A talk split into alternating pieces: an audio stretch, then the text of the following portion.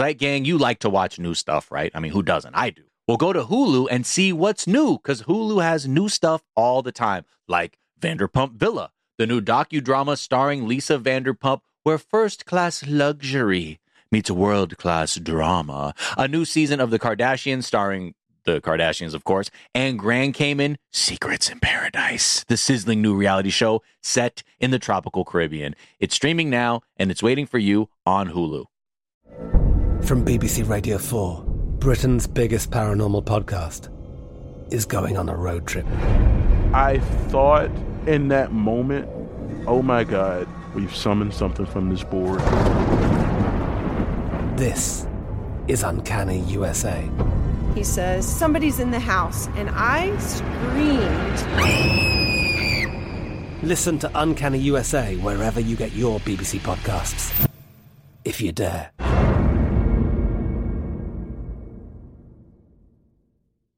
Enjoy all your favorite sports like never before at BetMGM. Signing up and playing is so easy. Simply sign up using code Buckeye and receive up to $1,500 back in bonus bets if you don't win your first bet. When you register with BetMGM, you can get instant access to a variety of parlay selection features, live betting options, and the best daily promotions in the business. And with BetMGM at your fingertips, every play and every game matter more than ever. Place your moneyline, prop, and parlay bets with the king of sportsbooks today. Sign up using code Buckeye and receive up to $1,500 back in bonus bets if you don't win your first bet. That's right, up to $1,500. Again, sign up using code Buckeye and receive up to $1,500 back in bonus bets if you don't win your first bet. BetMGM and GameSense remind you to play responsibly. 21 plus and present in Ohio, subject to eligibility requirements. Rewards are non-withdrawable bonus bets that expire in seven days. Gambling problem? Call 1-800-GAMBLER in partnership with MGM Northfield Park. That's 1-800-GAMBLER. Me. Focus Features presents Back to Black. I want people to hear my voice and just forget their troubles. Experience the music and her story Know this. I ain't no Spice Girl. like never before That's my daughter. That's my Amy. on the big screen. I want to be remembered for just being me. Amy Winehouse, Back to Black, directed by Sam Taylor Johnson. Rated R, under 17, not a minute without parent. Only in theaters May 17th. Hello, the internet, and welcome to season 231, episode one of The Daily Zeitgeist, a production of iHeartRadio. This is a podcast where we take a deep dive into America's shared consciousness. It's Monday, May 23rd, 2022. I don't, I don't know what that means. What does that mean, Miles? Oh, May 23rd? Oh, you didn't know? And well, you let don't me know? tell you. Uh, thank you. Uh, like like I said, it's not because I'm in a panic searching what it is. It's because there's just a lot of uh, excitement around today, which is World Turtle Day. So if you like turtles, Ah. shout out to I you. I saw a turtle today. Wow. Okay, see, that's in line with the spirit It's all of the day. happening. It's already Also, happening. National Lucky Penny Day. So mean- for those that indulge in the Two of the biggest days. Believing you in the lucky piece of chocolate. turtle, lucky penny. Don't combine them. Yeah. No, no, please don't. two types of ponds that you want to keep separate. The Mm-hmm. wishing pond and uh, You you know, take a bag you know full the of wishing turtles. pond. Yeah, Take a bag full of turtles to the Trevi Fountain. yeah. Go. Maybe yours.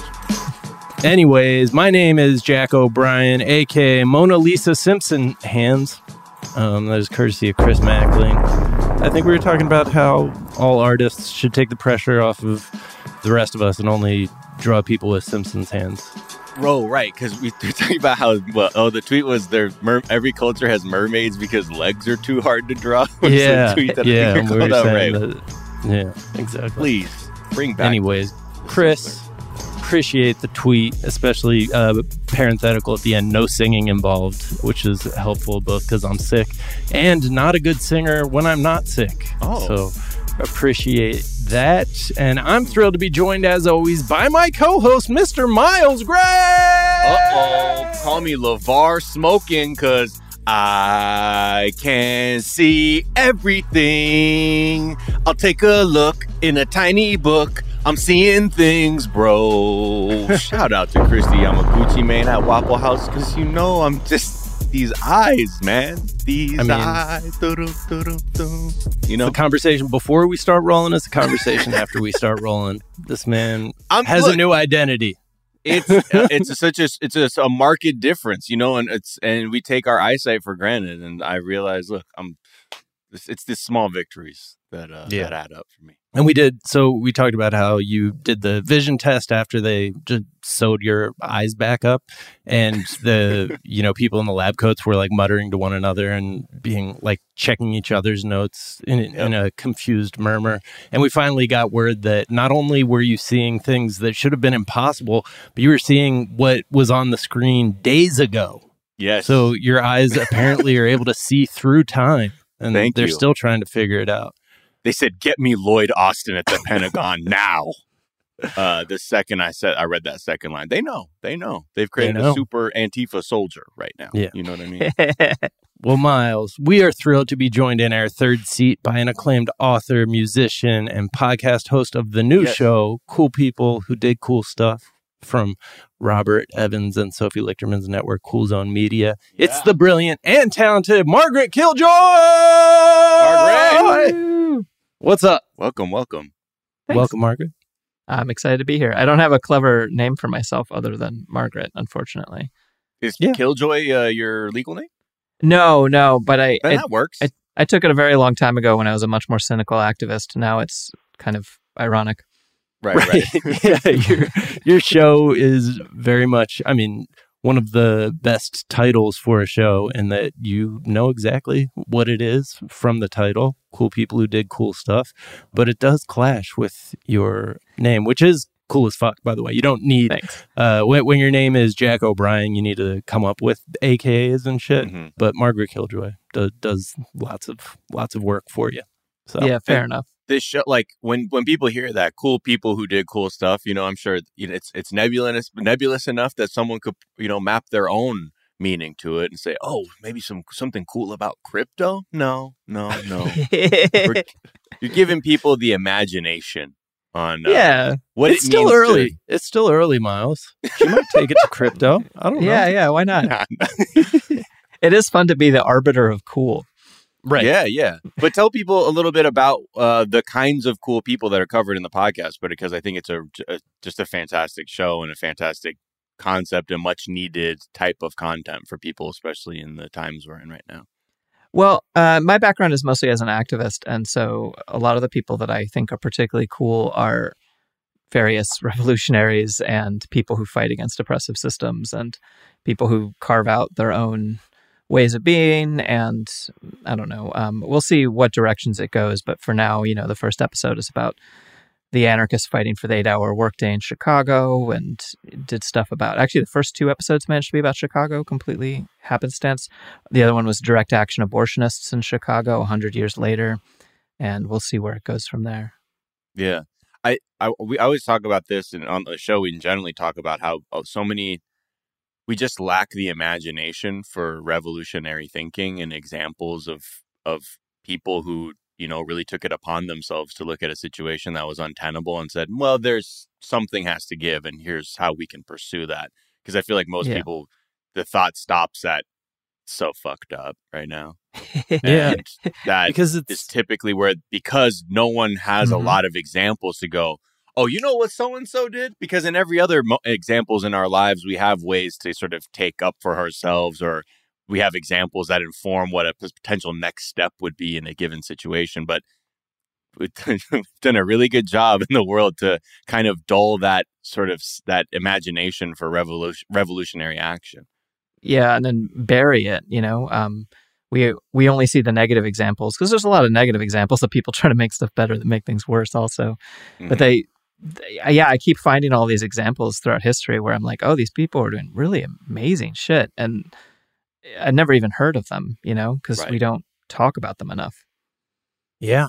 The it's been systematically removed from the history that at least I learned in school in the 80s and Yeah. 90s, you know. But we touched Yeah, real re- quickly on john brown Yeah. real Real lightly. quick. And he start and he basically set the whole war off. All right, next Yep. one. Um, let's see. And then no one ever talks about the fact that he wasn't alone. I mean, besides the fact that there were people directly with him, but he was part of this whole huge network. You know, Right. that was uh, not just that was like white and black abolitionists. Yeah. I got No the ever talks impression about from history class that it was a lone nut situation. Yep. it's like, Yeah. this this guy was really uh, had his beans up. You know, They're like, all right, we'll give you a little bit. He has some kids too that may have been involved, but that's all we're Yeah. going to tell you about. It was just him and his sons. That's it. Yeah. That's it. Yeah. Yeah, and you are not accepting self-submitted packets of people telling their own story about like Cool cool, stuff stuff, they they did done. in grade school when they were like in trying to- '96. Yeah, ninety six. Amanda Browder's school party. Yeah. Did a backflip I- off the roof. It's still in my inbox. I haven't I haven't finished All going right, through it all yet. right. Yeah. Okay. It, it got there. I was actually just concerned that it did. Yeah, yeah, yeah. No. I know you had me on just to check, but okay, cool. Uh, well, I think we're done here. Yeah. All right. It's been a- so what stories pleasure. are coming out today? Uh, well, back in '98, actually, uh, I was playing NBA Jam Tournament Edition. Everyone said this kid couldn't get beat, and lo and behold, I did. Maybe that could be. Sounds cool. I don't know. I don't know what your definition of cool is. All right, Margaret, we're going to get to know you a little bit better in a moment. Mhm. First, we're going to tell our listeners a couple of the things we're talking about today. January 6th, they're still looking into it. Okay. We we have some breadcrumbs that indicate that there there might be something there. And we're going to talk about Starbucks anti-union tactics, which are embarrassingly self-incriminating and also not very successful to this point. Some people think shockingly so. I think the direct quote is it's shocking how badly they're getting the shit kicked out of them uh, from somebody from one expert paying attention. So we're going to talk about that, why it might not be that shocking right now. We're going to talk about that study about what social media does to your brain. We might even get to some Star Trek, all of that, plenty more. But first, Margaret, we do like to ask our guests what is something from your search history? Well, I picked the most recent thing I searched was last night was plastic part broken on DeWalt miter saw Mm. Uh-huh. because I was trying to make shelves and I tried to cut a very acute angle and something broke would uh, I definitely was wearing all the right safety equipment absolutely of course I would never do otherwise fortunately nothing hit my eyes which were definitely protected and and some pe- plastic piece of my saw broke and I have no idea where it comes from and I'm just like looking at this part of my saw and I'm like huh Oh, But- trying to be like, where did this come from? yeah, exactly. What did I break? I have no Right. idea what this thing is. And if you search plastic part broken on DeWalt miter saw, you find the dust extractor because that's what everyone breaks. And Google saved me. Is that what you broke? Yeah, yeah, yeah. Google saved you? Yeah. Hey, Google's yeah. good for Six dollar part. Hey, you know who else saves? JC. Jesus. like we were both on the same wavelength there. Yeah, just want to bring it back, man. We always got to bring it back to Christ. also a carpenter. Yeah, Also a I know. carpenter, thank you. Thank you. So, are you, Margaret? Are you a carpenter? You, you, you no, no. a I, lot, I, I um, a I project? do a ton of different things, and then I realized that uh, everything I do not for work cannot be on a computer because I already do everything else on a computer. And so I do some woodworking, and right now I'm trying to like build instruments and shelves Oh, and wow. a bunch of other shit. Building instruments. Yeah, it's like really what? Like guitars and shit. Yeah, um, I I build some electric guitars out of kits and do some of the woodworking and the soldering on them, and then, but I also do a bunch of acoustic like folk instruments. Some of them I build from kits. Some of them I just kind of invent, make up, I Oh, sh- tie strings okay. to wooden things, and try and make them Okay, look where I get and- your albums? Where do where do I hear your albums? uh, feminazgul.bandcamp.com. Actually, Okay. Yeah, Okay, Margaret has go. Three separate, very impressive careers. It's Yeah. one of, it's like, oh, are you five different people? How's Yeah. how's that happening? But Okay, yeah. so you're an activist. You're a luthier as well. Mm-hmm. yeah. Isn't that the name for a guitar maker? I don't know how to pronounce that word. yeah, or luthier. Luthier, If we're maybe. be mad English. with Yeah. it. I'm not a good one of that, but I use them in my in the in my metal band. oh, that's mm. amazing. it's mostly metal. so I I do a lot of things. Um, the thing that I do that most the most people listen to, my band that the most people listen to is a all women black metal band called Feminazgul, and we play a lot of different instruments in the band. And I've been increasingly just like making my own instruments for it because why the fuck not? Yeah, indeed. I would say to answer why the fuck not, I don't have the energy, mental bandwidth. This is a sign of like this is uh I've I've heard of this with very various like impressive people that they're the the coach of the Indiana Pacers, Mhm. Rick Adelman. eh, no, not Rick Adelman. Rick Carlisle like builds his own golf clubs and is also like a concert pianist and uh, Yeah, like all the all these various things and like the the point at which the genius starts building their own equipment i'm like I, i'm out that's Right, too, right, too right. much for me to identify with that's I uh, do that's like the, cool. I the I I like the like that sort of uh, rule that you have, like where if so much work is happening on a screen that you also need something off screen. Mhm. And I just realized, like, even when I play music, like I'm looking at a computer screen rather than just like taking my bass and just amplifying it and looking out a window and doing Yeah. that instead of at a screen. Oh man. Okay, so I'm gonna yeah, I like that. Thank you, Margaret. I'm gonna take that into practice actually. yeah, yeah. I'll be curious what you come up with. Yeah. what is something you think is overrated Okay, so I wrote this down before listening to your last episode. I think superheroes are overrated.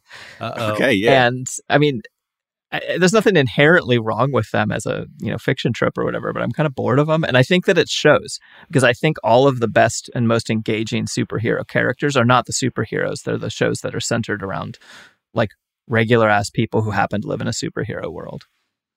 yeah Wait, I like think- which ones? Okay, this is a terrible example, but I just binge watched Peacemaker, and I never thought I would want to watch Peacemaker because he's the Oh, worst everyone said it was character. He's the worst character in that thing, and I'm like, why do I want to watch yet another like vindication of a right wing white dude?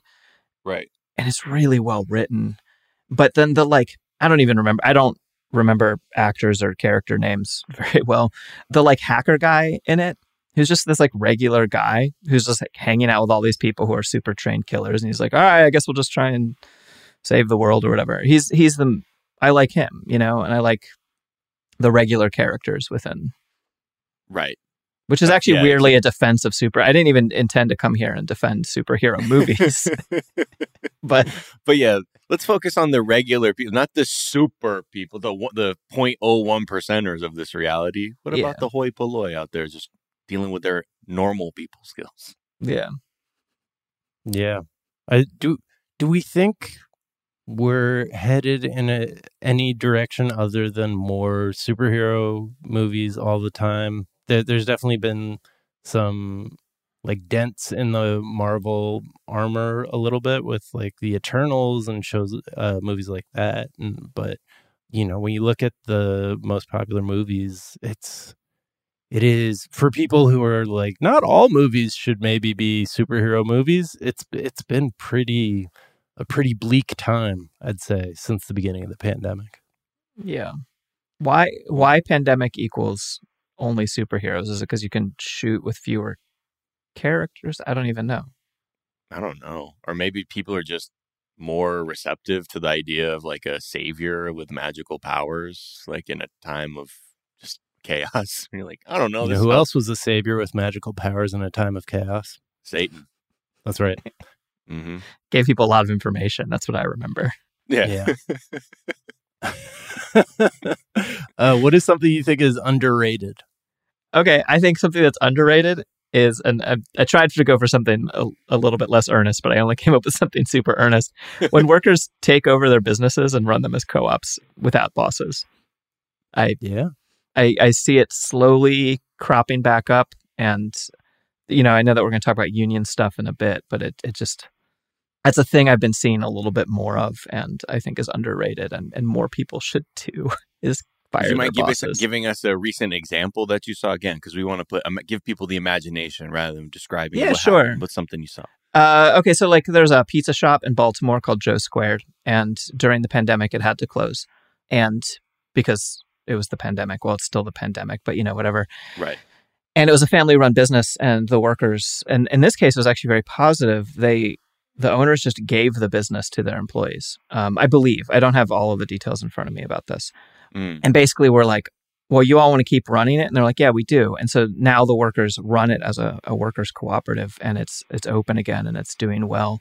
Um, and it's part of this kind of like growing ecosystem in Baltimore of these worker cooperatives. Like part of the reason Joe Squared became one is it was across the street from a worker cooperative bookstore and cafe called Red Emma's, and basically they all hung out all the time, and they were like, yeah, we don't we don't have bosses. Wow. We all like, run we this own place. and run this. Right. Yeah. And like, why does democracy end when you get to work? You know, like we're we. I mean, democracy ended. You know, when when money got Sure. involved, but but like theoretically, we have a say in Right. political matters. Why do, we, as soon as we get to work, we just accept that someone's in charge of us? It doesn't. Right. know. Yeah, it's like yeah, I'm off to my uh, I'm off to my gig where I go uh, work in a despotic environment and don't ask questions because then I get my pittance and I'm Yeah. fine. Yeah. Exactly. Yeah, that's. I feel like I hear mostly hear about it in like bike shops and Mhm. and like cafes and stuff. But I, yeah, a, a Yeah. pizza place is new. Let's, yeah. Well, and there's industry too, right? Like, um, as a worker, worker-owned uh, window factory in, in Chicago, where after they fired their bosses, they like bought it out as the business was failing. I don't remember the exact details. I think they actually had to stage some like sit-ins and strikes and stuff to do this. Now they all make, I think, twice as much money as they used to, and the business itself is like substantially more profitable. Because like, who knows how to run a business like the workers? Sorry, I didn't even mean to Right. well, I guess I did mean to soapbox about this. I like wrote it down as my thing to talk about. don't know. Absolutely. but I, it, it's so counter to what we're going down to talking about, like with you know the the CEO's mindset is, I'd like to see you try. right. Uh, oh yeah, okay. I'd like to see Okay, you try and do this without me, and then you know it turns out that it's much much better when that they do that, and but everything else is like propped up. I, like people will even read Ayn Rand. Like people Yeah. read that book just to justify the "I'd like to see you try" ideal Yeah. at the core of America's like kind of system. And they're like, it's actually well written. That was Yeah. something I heard very early on. I was like, no, no, it's not. It's also just fiction. It's a fiction Right. book. Right. But they they found the one. They found Yeah. that one Yep. story that's gonna make Pretty it. good. But- all right. Well, let's take a quick break. We'll come back and talk about some of this stuff and how it affects the news.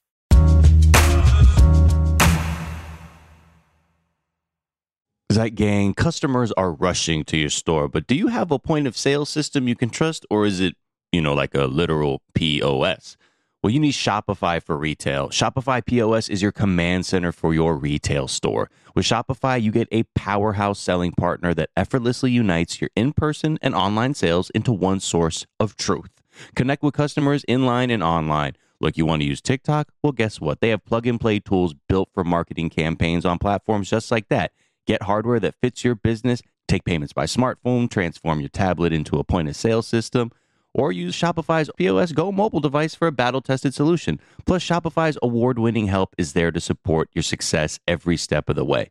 Now, I was looking at Shopify.com and I'm trying to get some answers. Let's say, uh, you know, had a bustling retail business and I need, you know, maybe uh, some hardware to be able to sell my wares on the street, take credit card payments, whatever. And I know Shopify is easy to use. Half the time I buy something online, I'm like, oh, yep, they're using Shopify. And if you need to learn more, check out their website. It's super easy to navigate, whether you have questions about how you can optimize your inventory or, again, looking for hardware to make sales easier. Shopify.com has all of that. Just go there, check it out. So sign up for a $1 per month trial period at shopify.com slash TDZ, all lowercase. Go to shopify.com slash TDZ to take your retail business to the next level today. Shopify.com slash TDZ. You like to watch new stuff, right, Zeitgang? I know I do. Well, go to Hulu and see what's new. Because Hulu has new stuff all the time, like Vanderpump Villa, the new docudrama starring Lisa Vanderpump. Join Lisa and her hand selected staff at Chateau Rosabelle, a glamorous estate in the French countryside, as they live, work, and play together 24 7. Vanderpump Villa is where first class luxury meets world class drama. And don't miss the new season of The Kardashians, uh, starring the Kardashians, of course. And season five promises new horizons for the entire Kardashian clan. And if you're looking for steamy streams, check out Grand Cayman Secrets in Paradise, the sizzling new reality show set on the tropical Caribbean island of Grand Cayman, where the rich come to play. But be warned, it's a small island. And secrets don't stay secret for long. So come check out what's new on Hulu this month. It's streaming now and it's waiting for you on Hulu. From BBC Radio 4, Britain's biggest paranormal podcast is going on a road trip. I thought in that moment, oh my God, we've summoned something from this board. This is Uncanny USA. He says, Somebody's in the house, and I screamed. Listen to Uncanny USA wherever you get your BBC podcasts, if you dare.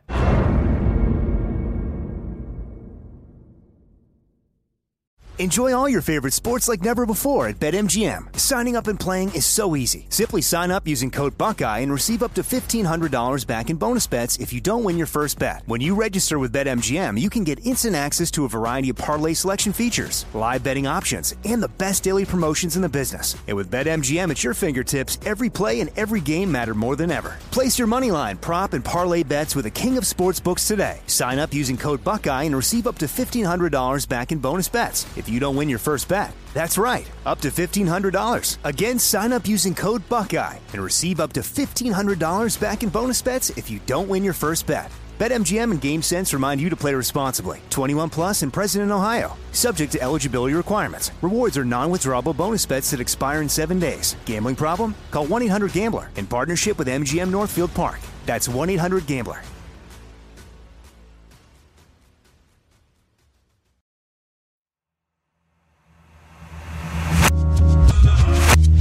And we're back. We were just talking West Virginia off mic. Mhm. Too hot for too hot for TV. We can't we can't get into that live. But I'm learning about all the, the cool features, geographic features.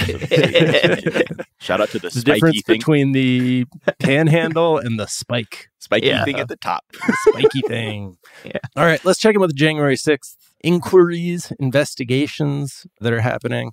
Yeah, what's what's going on? We there's a lot of buzz last week. I mean, mostly talking about the the headlines dealing with a request from the Department of Justice asking the January 6th uh, House Committee for you know some interview transcript interview transcripts. And the line that a lot of people focused on was the one is that that they asked for these transcripts because they quote may contain information relevant to a criminal investigation we are conducting. Oh. So you know, we've talked about the whole time like how quiet Merrick Garland has been. We're like, uh, sir, you you up to anything over there? Is this just kind of just waiting to see how things, you know, shake out with the House committee, and then something's going to go on. But this seems to get a lot of the legal observers and theorists who are watching say like, oh no, this is significant. This is very significant. And I'm like, okay, why is it significant? So they say that this now shows that the the investigations between the House committee and Main Justice are beginning to overlap in terms of their findings of criminal behavior and that the House committee, you know, because they don't have the power to prosecute, they can only refer people to to, to Main Justice that they're saying, okay, so the Justice Department is clearly if they're going to ask for this, they feel that they have some firm footing to really begin to go after the upper echelons of potentially some of the people that may have been involved which is okay. That's heartening to hear, but again, I'll believe it when I see it. and you know, the other things is that because they say the other the other thing that they point to that has people excited is like, well, you know, Merrick Garland famously doesn't like to have anything that the Justice Department does or his in his capacity in justice look like anything's being politicized. So they're being very quiet. And if now they're beginning to say, okay, we need these materials, it's indicating there's there's clearly a new phase that at least the Department of Justice has entered. So fine, from that vague ten thousand foot view, something's happening. A lot of people have pointed to the fact that Bennie Thompson, who's the chairperson of that committee, has said he's not willing to share that material immediately, but a lot of people say this is just part of the back and forth between the House and Justice Department where they're just they need an agreement over how the materials are used or shared or whatever. But meanwhile, while that's happening, the Washington Post also published that Ginni Thomas is back at it again, or was not that she's back at it again, that they've uncovered even more fuckery from Ginni Thomas, who is again the wife of Supreme Court Justice Clarence Thomas. They describe her as a conservative activist in this piece, and I'm like, wow, okay, uh, that's that's fun and euphemistic. But they said that uh, she was sending emails to electors in Virginia, basically trying to push them to not accept what's happening with the, all the rampant fraud. Uh, this from the Washington Post. Quote, the email sent by Ginni Thomas to a pair of lawmakers on November 9th, 2020 argued that legislators needed to intervene because the vote had been marred by fraud. Though she did not mention either candidate by name, the context was clear. And days after media organizations called the race for Biden in Arizona and nationwide, Thomas urged the lawmakers again to, quote, stand strong in the face of political and media pressure. Now, Margaret, as a fellow activist, Mhm. in the activist handbook, where it tells you, you know, be married to Supreme Court justice and send email forwards to powerful friends that you met at a dinner party, is that you know near the top of the list? How, how do you incorporate that into your playbook? Well, it's actually in, in it's it's in the appendices um, How many because people see it. Yeah. yeah, yeah, because that way you can kind of get the sort of plausible deniability, being like, oh, I did that, but I didn't actually read it because I read the whole book. I just didn't read that stuff at the back where they define the terms and then tell you to uh, pretend to believe in law but not actually be believing in law at all, Right. and then just try and grab power by any way you can. That's all. Yeah, it's all in the back. pretty standard stuff, right? Yeah, I, it's it's really wild to continue to see all of this happen. You know, just on one side, it's just all of these just clear as day examples of like, oh, so we're just doing that, and well, only waiting for you know, I guess these bombshells as we see Mhm. read constantly in the New York Times and Washington Post. Are like, oh, just wait when they do their public circus show in the beginning of June. The committee's going to have some real eye-opening revelations like we saw them happen all in real time. So Yeah. Yeah. I'm just I don't know what else you got. My whole thing is what else could you possibly have that in their mind is going to completely be like the the country's going to get on the same page and be like, "Okay, you're you know, you're right. That was a bridge too far." Yeah. We didn't I mean, it's kind of like what was happening when Trump was in office, where it was like Right. every day they're like, "We have new evidence about why we're going to impeach him," Mhm. and you're like, "Okay." And it's like year three, and they're like, we're, swear, we swear, we're working on this, this thing. one. It's about to happen." And we're like, "All the bad stuff has already been happening for Yeah. three years." Oh, but there's worse stuff. Yeah, Robert What? Mueller's 12 sexiest outfits. Robert Mueller beachwear. Ro- Looking like a snack Seriously. in beachwear. oh no but yeah it, it's Yeah. again apparently if you know without the subpoenas that that have gone on they say there's some people like you know bill barr may actually speak with the committee and who knows what he'll reveal but you know i, I it, it's it's hard to continue reading about all of this and then just sort of seeing like I, i've yet to really see the justice system work in a tangible way to protect anything at this point like any like yeah. fucking anything. Ted Cruz just won at the Supreme Court, you know, for his own like for uh, his own grievances about how he wanted to use his own campaign money, and we're like, Mhm. this is okay. You know, I, I think we're free falling. Yeah. So the the subpoenas come home to roost in June. Is that when people start saying stuff that they didn't want Well, to? that's the say? public hearings. That's when Okay. they they're the whole show and tell begins on TV, baby. Mhm. At which point they're they're just gonna find a way. They're gonna to- what? Sh- show us a clip shit. of January 6th and be like, "Remember, remember? oh Right. no." Anyway, vote for Democrats. Remember? Wait, and then you're like, "Wait, hold on, hold on. That was it? That's yeah, all this time for just for y'all go member and then say vote for Democrats in November? Hey, member in November, okay? member. member? Yeah. So I don't know. I, I'm sure I'll find out about it on Twitter if something big happens there. But I'm I, I feel very hopeless by just that the tone of this. The it it really does, Margaret. To your point, really does remind me of the whole Trump presidency and Rachel Maddow coming on with the tax returns, and it was like, get ready, motherfuckers! It is time. We got him. And then Right. yeah. But then I think they fail to realize their own closeness to the people that they need to hold accountable. yeah, And Yeah. you see how unable they are to do that. Because it's like, they're like, well, it was more like my cousin. right. Yeah. and they're fucking everything up and making life hell for most people here. Now fucking get your shit together and, you know, pretend like you're some kind of legislator. But it's it's I think that's what's so disheartening is like it's like the tools are there, but the will looks like absolutely just fucking just like Mm. spider webs in the wind. Damn, that was a good spider webs in the wind. It Uh, was, yeah. Anyone who couldn't cue. see, anyone who couldn't see his hands, they were Yeah, thank you. very Thank you. Margaret. Yeah, I did a little physical, you know, just just want to bring everybody into it. Yeah. If Michael Winslow was a poet, that would be the sort of sound effects that we would get. See, I can't do that. Um, all right, let's talk about uh, Starbucks. I'm making a run. What, what, what's everyone? no, Starbucks uh, anti-union tactics have been pretty transparent, open, hostile. So it began at the end of last year with a store in Buffalo.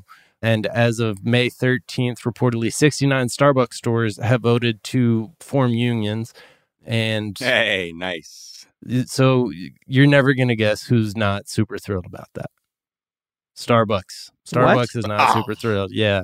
Well, so I should be clear. Starbucks views their employees as quote partners, hmm which is interesting because like in a partnership it's usually not like if Paul Simon made billions of dollars while Garfunkel was getting like $15 an hour, we probably wouldn't have gotten Bridge Over Troubled Water from them. Also, they, they like to boast about the benefits that it offers their partners, including healthcare coverage. And we we heard about this nonstop when Howard Schultz, former CEO of Starbucks, uh, spoiler alert, once again CEO of Starbucks, you know, in his memoir, but also when he was running for office, just loved to talk about how Starbucks employees.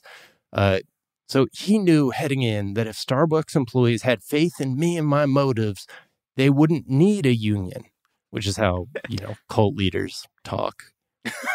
but this is a detail that I had totally missed and you know it speaks to what we were talking about earlier with the the way that our country in general our education system our media controls information how was it not like the first sentence after him making claims about getting health care for Starbucks employees the the first sentence after that should have been actually Starbucks employees first got health care in the 80s not because of Howard Schultz but because they were part of a union Well, the- yeah. uh, but I was there at the time, so and they no, got the health he, care. so, he was not. Okay, then he well, took over as CEO after the union had negotiated that, and then went went about just spent his full time job became trying to like kill the union that got them health care. But then I guess he left the healthcare around because it's really hard to take away good, Mhm. you know, good things from employees once they're instituted. But brought in consultants and attorneys specializing in anti-union campaigns to assist its decertification efforts. which is great. Yeah, fantastic. I mean, look, Howard Schultz, he knows what he's doing. He says one thing, he means another. He's his terrible, uh, ill deployed Holocaust anecdotes about sharing the blanket with his uh, fellow partners. Remember that like cringy ass all Oh, hands yeah. meeting he Oh, did? my and he's like, like in the Holocaust, they had to share a blanket in the cars when they were going to concentration camps, and that that's that's really been in my mind the idea that we all have to share the blanket, and that's what I've brought to Starbucks. And you're like, I'm sorry, who are who is Starbucks in that metaphor? but okay, and you know, I think this is what we've seen too is like all of the the pushback, right? Because everyone mm-hmm. said the importance of that Buffalo unionizing effort is we just need a fucking domino to fall. And they know, just like Amazon knows, one falls, everybody else starts again getting the fucking imagination, the mm-hmm. fucking vision for something different. And now look at it. They're just like looking at a, you know, a, a, a fucking wave that they're trying to fight in a futile way of their partners wanting to unionize. Yeah. At the national like messaging level, they're gaslighting people claiming like we're not anti-union, we're just pro-partner. But at Oh. the individual level, they are just fighting dirty as fuck. We're not anti abortion, we're pro life. I mean, Yeah, could, could you imagine if you were just like, you're in a partnership and like my boyfriend is like, oh, we're in a partnership. And I'm like, great. So we're equals. And like, no, no. I mean, like, Oh no. I tell you what to do and then you do it. And then if you don't do it, I'm going to um, make you homeless. And I'm like, Right. oh, yeah, partnership. Okay. Yeah, totally. So so you're an overlord? Yeah.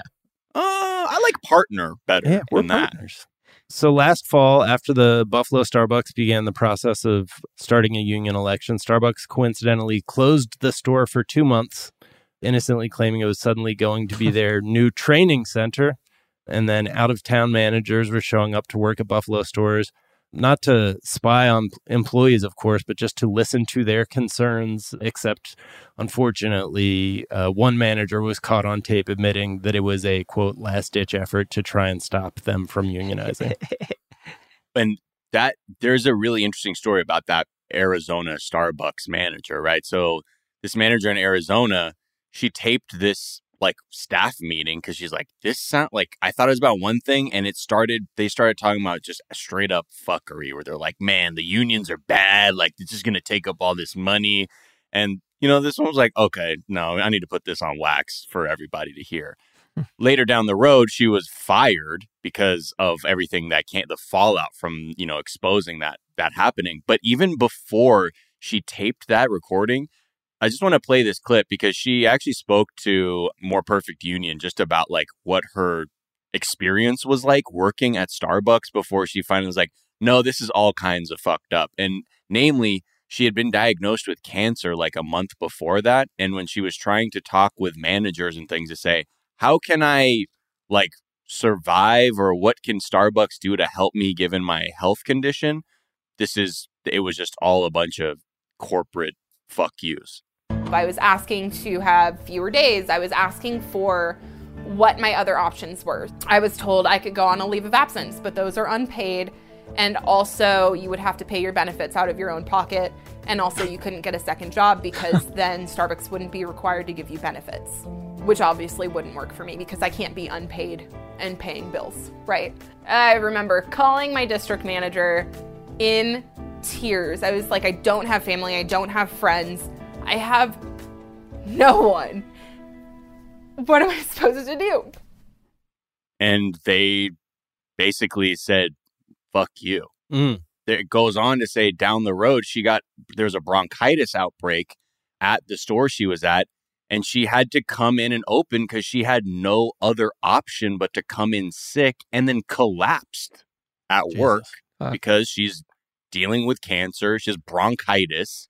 And they were like, yeah, you gotta, you gotta keep working. You gotta, you gotta stay in there. So this is like, you know, I think many people have experienced things like this, you know, where you, you're up against, you know, a corporation or a management scheme that is saying, you're not actually a person. Here's the deal. Like, we need bodies in that fucking store. I don't give a shit what you're going through. And if not, we'll fuck it. You know, look, capitalism's so brutal. I can toss you out and find another desperate person who's willing to completely exploit themselves because they have no other option. And that, I think, that context, it was, I just wanted people to hear this person's voice because a lot of times when we talk about this, it's one thing to just sort of describe it and another to actually hear somebody say, like, I was talking to my company, Starbucks, and they said, you better not get another job Right. or else you don't need benefits from us. But it, Right. it also gets at like what's so good about a union. You know, she's sitting there and she's saying like, "Well, I, I don't have anything. I don't have friends. I don't have Right. family." It- you know, basically she's appealing to her bosses, being like, "You're the only ones I've got," and they're like, "Well, we don't fucking care." But that's what's so beautiful about a union if, if it's done right. Is like, well, no, then you actually have each other. Like not necessarily like the cold union bureaucracy, uh, which can be good or bad or whatever, but you actually just have each other. You can take care of each other, and you can. Right. I don't know. I get There's, excited yeah, there's a real kind of shit. structure in place to actually, you know, protect somebody's, you know, they're acknowledge someone's humanity in a way that has tangible outcomes. Yeah. Yeah. All right, let's actually take a quick break and we'll come back and talk about uh, you'll you'll never guess who decided to come back and rejoin as the CEO. It's a major plot twist. It's Howard Schultz. It's yeah, it's who you would expect.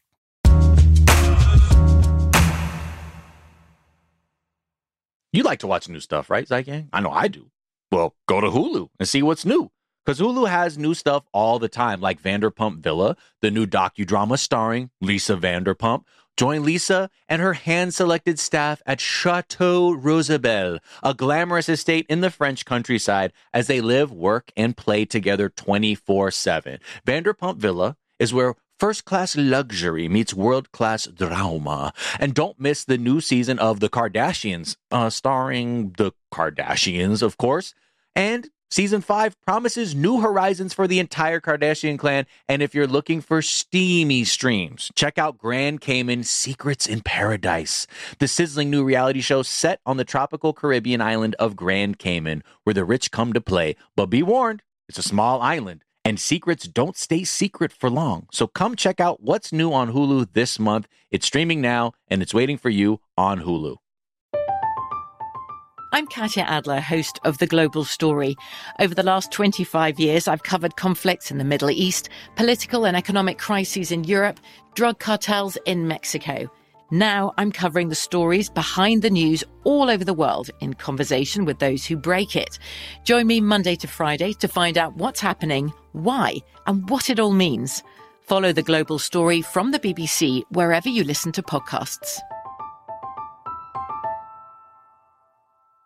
Enjoy all your favorite sports like never before at BetMGM. Signing up and playing is so easy. Simply sign up using code Buckeye and receive up to $1,500 back in bonus bets if you don't win your first bet. When you register with BetMGM, you can get instant access to a variety of parlay selection features, live betting options, and the best daily promotions in the business. And with BetMGM at your fingertips, every play and every game matter more than ever. Place your moneyline, prop, and parlay bets with the king of sportsbooks today. Sign up using code Buckeye and receive up to $1,500 back in bonus bets if you don't win your first bet. That's right, up to $1,500. Again, sign up using code Buckeye and receive up to $1,500 back in bonus bets if you don't win your first bet. BetMGM and GameSense remind you to play responsibly. 21 plus and present in Ohio. Subject to eligibility requirements. Rewards are non-withdrawable bonus bets that expire in seven days. Gambling problem? Call 1-800-GAMBLER in partnership with MGM Northfield Park. That's 1-800-GAMBLER.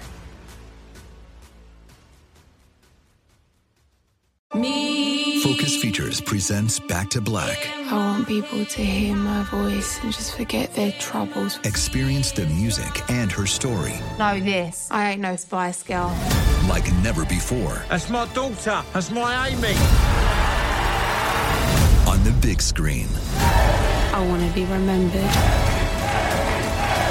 for just being me. Amy Winehouse, Back to Black, directed by Sam Taylor Johnson. Rated R, under 17, not a minute without parent. Only in theaters May 17th.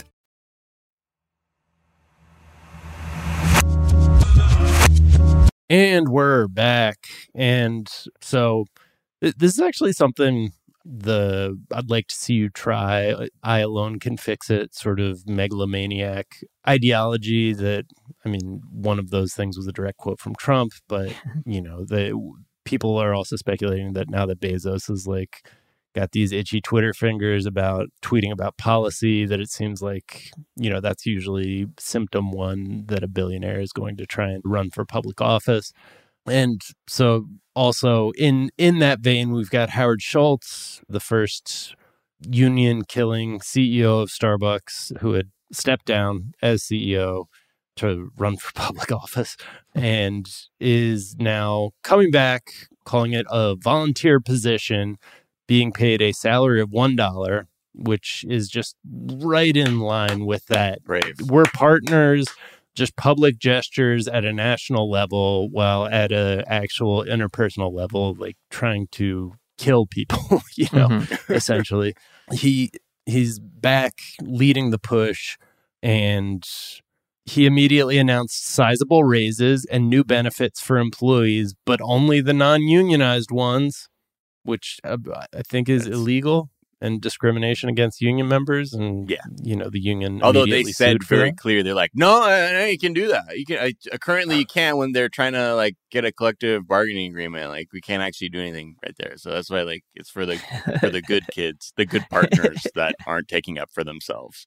also allegedly intimidating pro-union employees, cutting hours, and one employee in Denver. Where Starbucks employees held a strike was grilled by a corporate investigator over taking home leftover food, which uh, Mhm. you know everyone does. Leftover foods for garbage cans, not fucking mouths that need them.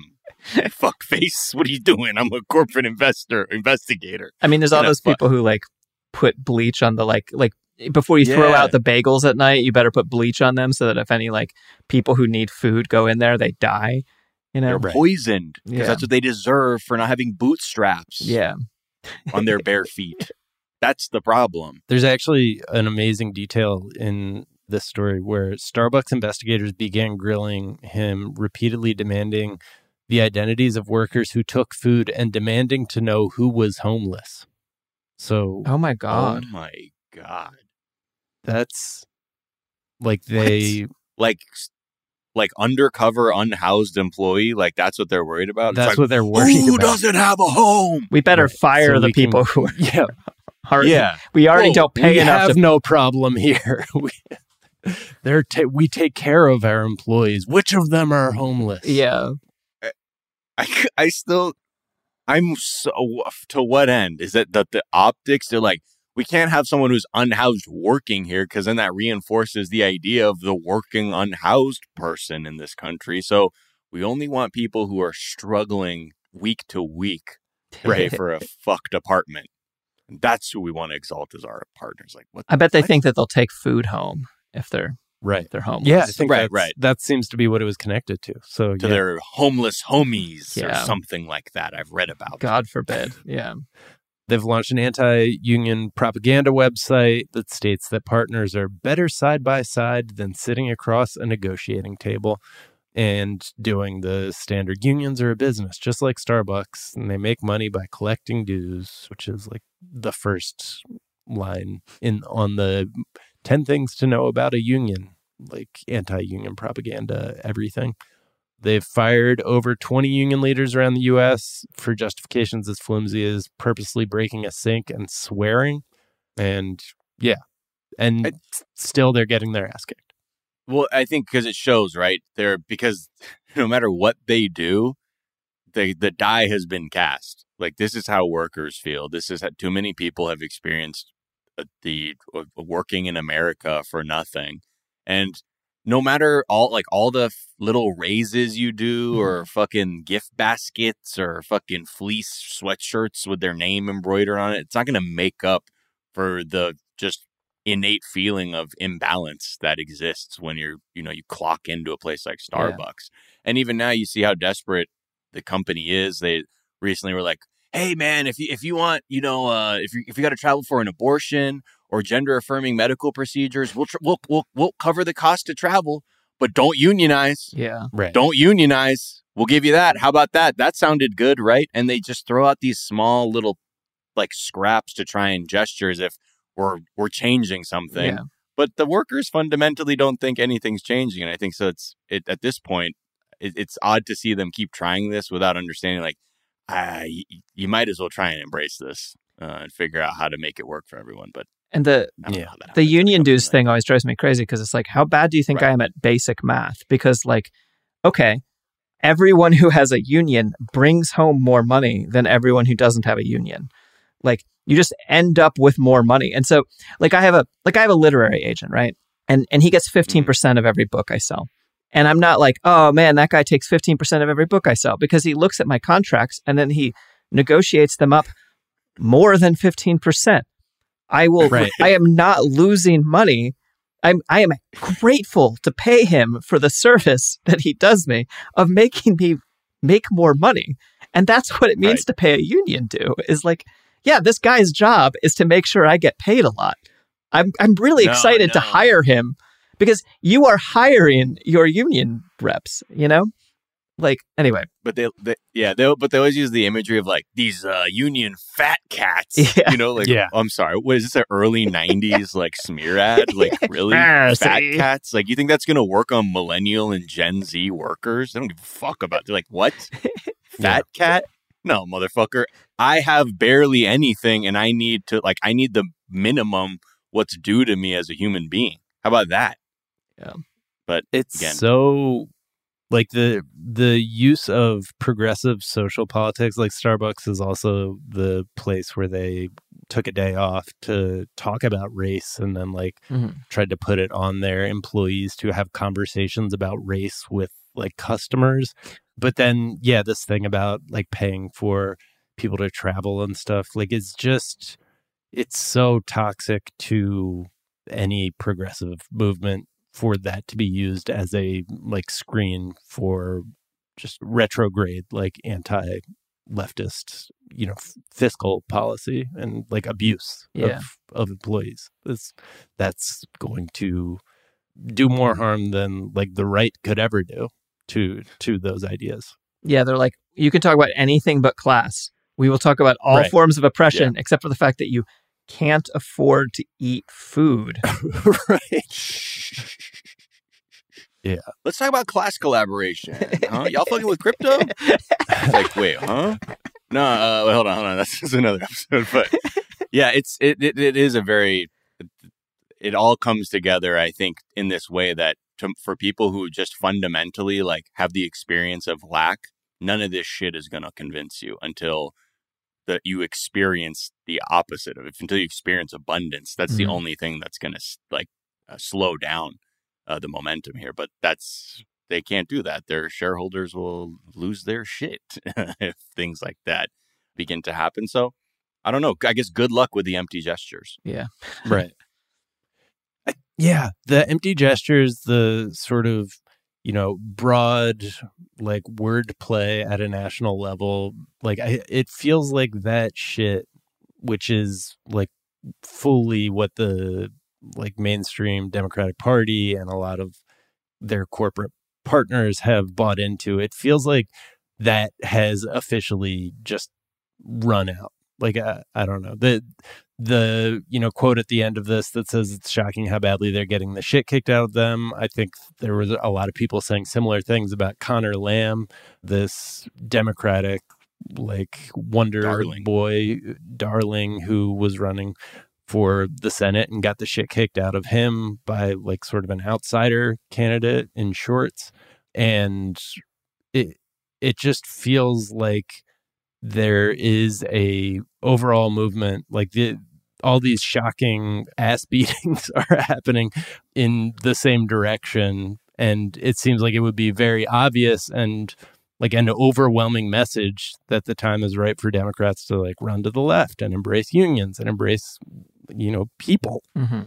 the actual humans and workers and the fact that it each time is being treated as like what the heck is going on here Yeah, AIPAC spent four million dollars trying to defeat Summer Lee. How did she win? AIPAC Yeah. spent millions trying to. the formula's not working anymore. Yeah, it's just there's a the sort of mainstream media and mainstream Democrat apparatus just feels like they're there's just a it's gone dark. Like they they can't communicate. They're realizing like the relationship between you know the DNC and like leadership and what normal people are experiencing is like they're at that phase like in a relationship where you keep saying, "Yeah, I'm gonna do the dishes. Don't worry, I'm gonna do the dishes. I'm gonna get to the dishes. I'm gonna get to the dishes," and they believe you for a minute. Yeah. Till the they go in the kitchen and the dish piles a fascist fucking Gundam made up of fucking fucked up pots and pans, and now it's trying to vaporize you and all your fucking rights. And then you're like, "What the fuck happened in here?" I said I would do the partners. dishes, and by that I mean turn them into a Gundam. exactly. And also, I'm glad you're here. Can you loan me $14 so I can tackle this fascist stack of dishes I created with my ineptitude? The fuck are you talking about? And now they want people to believe that shit? That's bullshit. And I think that's what they're not realizing is the the pile of dishes has become too high. And th- you, what you need to overcome now is that you prove you can do the fucking dishes. That's it. Just do one of them. Fucking pick any one of them. Fucking what anything. Voting rights, maybe. child tax credit. A child tax, no, child tax credit. Anything. Or child But- tax credit. or child tax credit. I mean that that would even sound cool, and people might believe it was a child tax credit. But that's what I think is like there, uh, uh, like article after article is about how the establishment is not understanding what's going wrong, right? But and they don't. They, it's like the most basic thing. they're not dumb. They're they're just picking their class allegiance over their ostensible political values. They're like uh, the Democratic Party is the party of capitalism as at least as much as the Republican Party. And sure. but the actual people who vote Democrat don't like capitalism anymore because people eventually figured out what was happening. Um, and the sort of shadow of the Soviet Union has fallen long enough that people no longer have to look at that horrible example. And and so the Democrats are like, "Oh, well, we like capitalism, right?" And everyone's like, "No, we we don't." You know, it. Right. So I don't know. I, I I don't think that they're like. I mean, they're lying to us, but I don't think they're. I don't think they're dumb. Well, no, I think more of that uh, dumb in the sense that their their time, like the tools of misinformation Yeah. that used to work really well, aren't. Oh yeah. And I think they haven't come to the realization that the populace isn't feeling. Ah, no, no, like, no, that makes sense. You know, and they're like, "What the heck?" It's like usually do this. I put my kente cloth on and I kneel with Colin Kaepernick, and then they don't they don't realize I've completely done nothing about police violence. Yeah. You know, or I put a trans flag outside my office, and then you don't, and I don't have to speak on like untold accounts of violence that are occurring across the country because I did my gesture. What the fuck? The gestures aren't working. Yeah. And I think on that level, it's and to that point is yeah, the only way for it to work, like you're saying, Margaret, is that they have to give up the ghost on capitalism. Yeah. Right.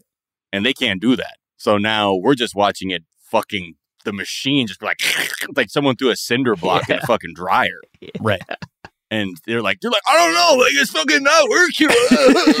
it's like, yeah, no shit. Like everybody's burnt out. Like nobody's believing them. Like so many people aren't bu- buying the myth anymore. Yeah. But you, but you're, the, and I think that's the hard, that's the hardest pill for them to swallow, is that there are more and more people aren't as into the myth. And what do you do with that? Yeah. I mean, the labor movement in the U.S. has always been pretty, you know, has faced a stiff headwind.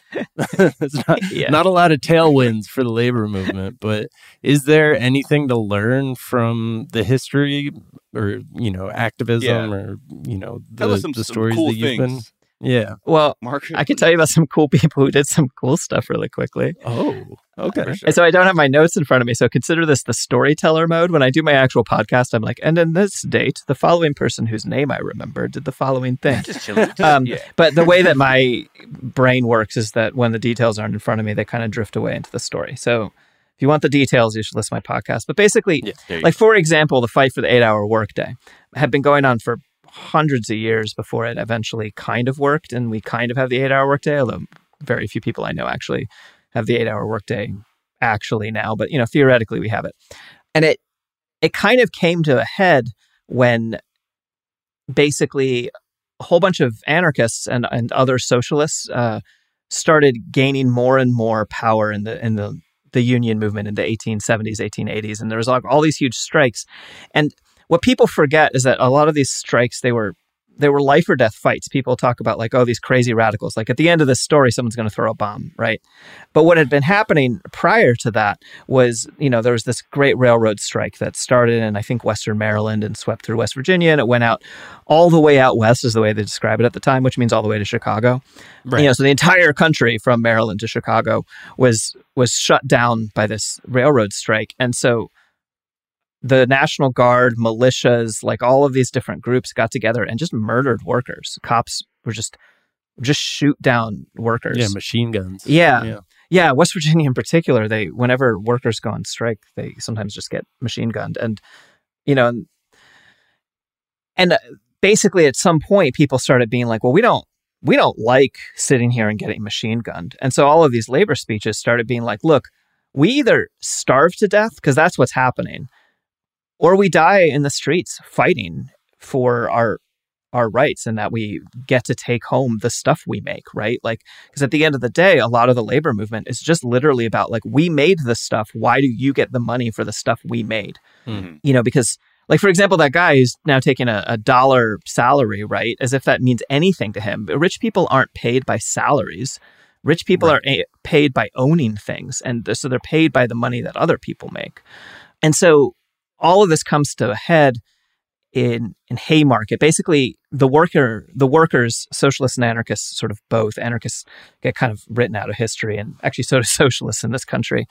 They're organizing. They're like, all right, we just want an eight-hour workday at the very least, and so we're going to call for a general strike on May first, eighteen eighty-six, and on May first, eighteen eighty-six, like hundreds of thousands of workers go out on strike across the country, especially in Chicago.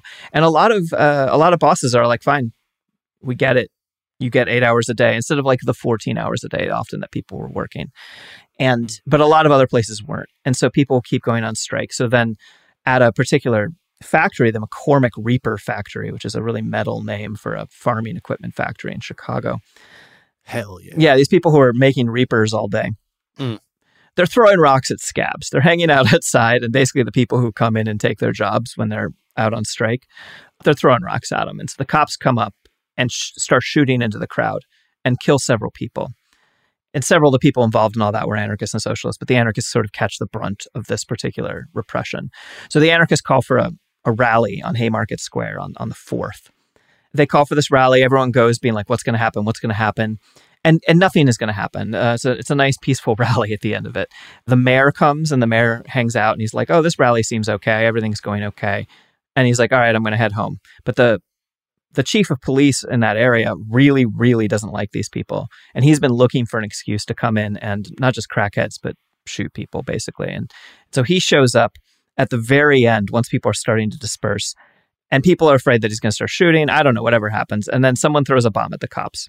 Hmm. A couple cops die. And then a lot of cops die in the ensuing gunfight because all of the cops are the ones shooting and they shoot each other a lot. And there's this massacre. It's called the Haymarket Massacre. A bunch of people die on both sides, but a, a lot of the evidence is that whatever. Anyway, cops did almost all the shooting, which I, I honestly I wouldn't. I'm not trying to come at someone who's like they keep killing us, so maybe we should shoot back. I'm not trying to come at about that. Right. So then they they arrest a whole bunch of people, and they charge them not with having thrown the bomb or knowing who threw the bomb or having anything to do with the bombing. They charge them literally with being anarchists. They're like, we don't like you. We want you to die. And so actually the people who defended them, like their lawyer was not an anarchist. Their lawyer just believed in law. He was like, you can't do that. You can't put people on trial for their beliefs in the United States or whatever. Uh, but you can actually. It's a very effective thing. And they got found guilty and they got hanged, a bunch of them.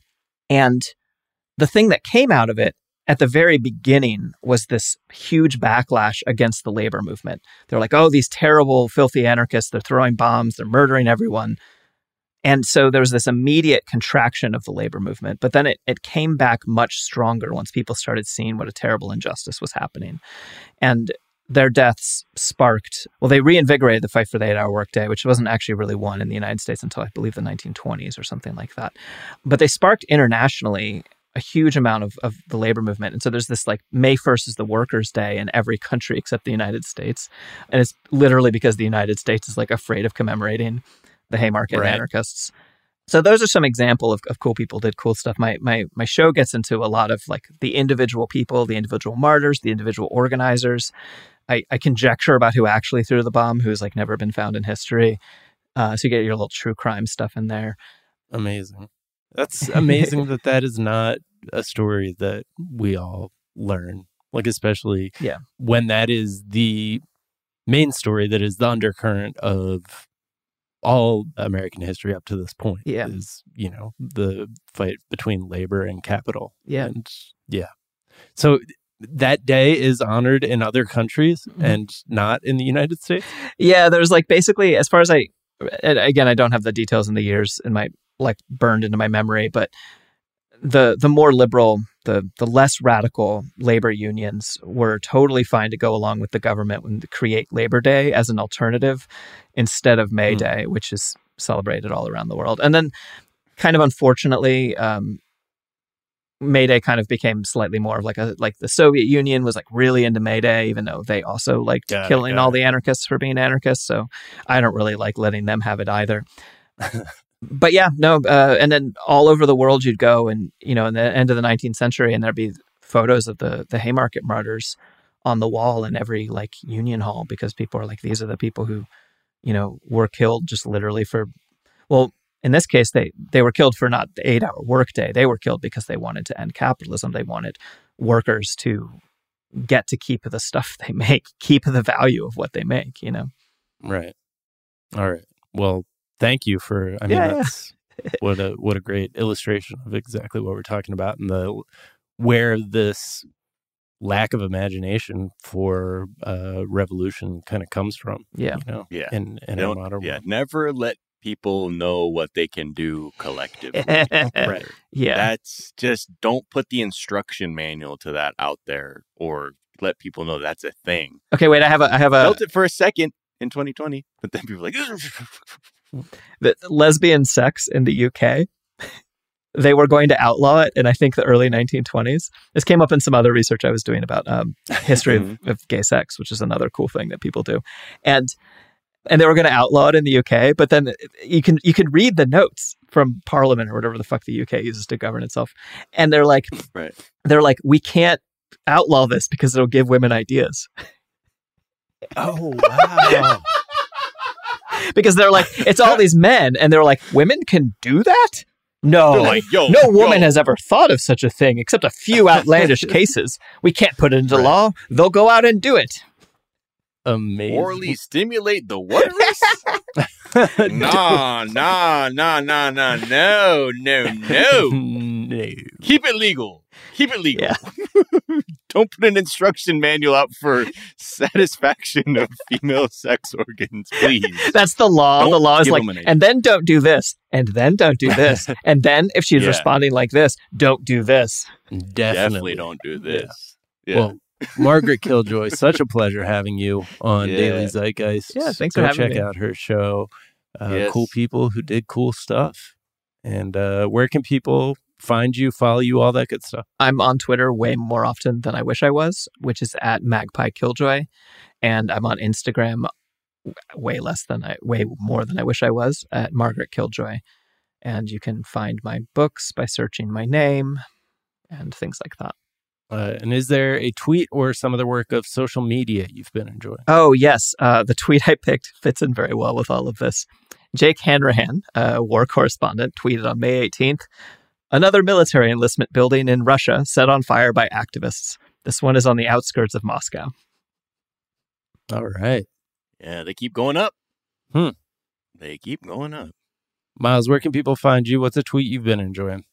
Oh boy. You can find me on Twitter and Instagram at Miles of Gray. If you like basketball, check out Miles and Jack Got Mad Boosties, our basketball podcast. And if you like trash reality show, check out 420 Day Fiance, where Sophia Alexander and I talk about 90 Day Fiance in an elevated fashion. Um, let's see some tweets that I like. First one is actually from Summer Lee, uh, who just won in Pennsylvania. Despite the outside spending, Dave Wasserman uh, tweeted, I've seen enough. State Rep Summer Lee wins the PA 12 Dem primary, defeating Steve Irwin. And she tweeted, 4.5 mil fire emoji and garbage can because that's how much outside spending was done to keep a friggin' corporate dem. They're like, no, no, no, no, we can't get these people who are like saying stuff about apartheid states. No, I don't like talk like that. Another one is from, uh, let's see, oh, Pixelated Boat. At Pixelated Boat tweeted, just as Elon Musk predicted, now that he's a Republican, his political enemies are smearing him by making him pay $250,000 four years ago to settle his sexual misconduct claim. Yes, the time travelers won again. And then uh, finally, just from Jason Concepcion at Network with the three instead of an E tweeted, Well, I'm a fascist now, and it's your fault. And that's every billionaire after getting roasted online. Mm. Yep, that was mine. Uh, you can find me on Twitter at Jack underscore O'Brien. It was the one tweet I read while I was sick these past two days. Oh no. But See, I, if good. anything, I was assisting you. I was lending you my Yeah, voice. Alley oop, and I dunked it home. There you go. That was mine. that was it. There was. It was that one. There was. But also, yeah, check out the uh, Robert Horry episode of Miles and Jack on my boosties. That was, Oh, yeah. that was a blast. A true If you want to hear us nerd out, if you want to hear the childlike excitement in our voices, check that episode out. Yeah. You can find me on Twitter at Jack underscore O'Brien. You can find us on Twitter at Daily Zeitgeist. We're at The Daily Zeitgeist on Instagram. We have a Facebook fan page and a website, dailyzeitgeist.com, where we post our episodes and our footnotes. Footnote. Where we link off to the information that we talked about in today's episode, as well as a song that we think you might enjoy. Miles, what song do we think people might enjoy? Actually, Margaret, are you cool if if we go out on a Feminazgul track? Oh, yeah. Sure, please do. please uh, uh, let's i mean i would let let you pick one what do you think is a good entry song for people like i, I like metal i'm Uh-huh. actually you know i'm gonna see my sugar in a couple weeks uh, but i'm curious what other like what you think is a good track just to get the people interested because we, we we touched on your Yeah. your genius so let's let's indulge. All right. Well, one of our weirdest and heaviest songs that I'm really excited about is called "A Mallacht," which is a which is Irish for a curse, and it is a actually our latest single. It's our Adult Swim single. So, oh, okay. So this is going to be A Mallacht uh, from Feminazgul. Check this out. All right. Well, the Daily Zeitgeist is a production of iHeartRadio. For more podcasts from iHeartRadio, visit the iHeartRadio app, Apple Podcast, or wherever you listen to your favorite shows. That is going to do it for us this morning. We are back this afternoon to tell you what is trending. We'll talk to you all then. Bye. Bye.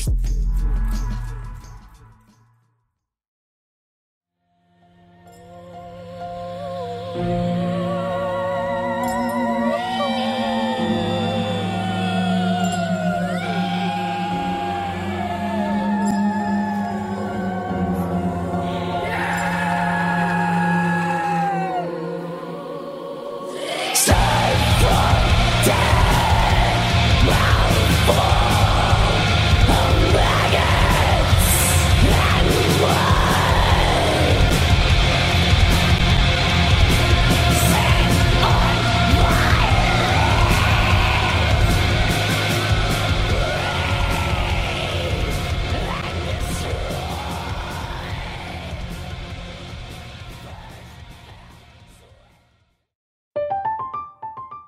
Katya Adler, host of The Global Story. Over the last 25 years, I've covered conflicts in the Middle East, political and economic crises in Europe, drug cartels in Mexico. Now I'm covering the stories behind the news all over the world in conversation with those who break it. Join me Monday to Friday to find out what's happening, why, and what it all means. Follow The Global Story from the BBC wherever you listen to podcasts. Zeitgang, you like to watch new stuff, right? I mean, who doesn't? I do. Well, go to Hulu and see what's new because Hulu has new stuff all the time, like Vanderpump Villa, the new docudrama starring Lisa Vanderpump, where first class luxury meets world class drama. A new season of The Kardashians starring the Kardashians, of course, and Grand Cayman Secrets in Paradise, the sizzling new reality show set in the tropical Caribbean. It's streaming now and it's waiting for you on Hulu. Step into the world of power, loyalty, and luck. I'm going to make him an offer he can't refuse. With family, cannolis, and spins mean everything. Now, you want to get mixed up in the family business. Introducing The Godfather at Chumbacasino.com. Test your luck in the shadowy world of The Godfather slot. Someday, I will call upon you to do a service for me. Play The Godfather now at Chumbacasino.com. Welcome to the family. VGW Group. No purchase necessary. Void where prohibited by law. See terms and conditions. 18 plus. As the number one audio company, iHeartMedia gives you access to all. Every audience, live conversations, trusted influencers, and the insights and data you need to grow. iHeartMedia is your access company. Go to iHeartResults.com for more.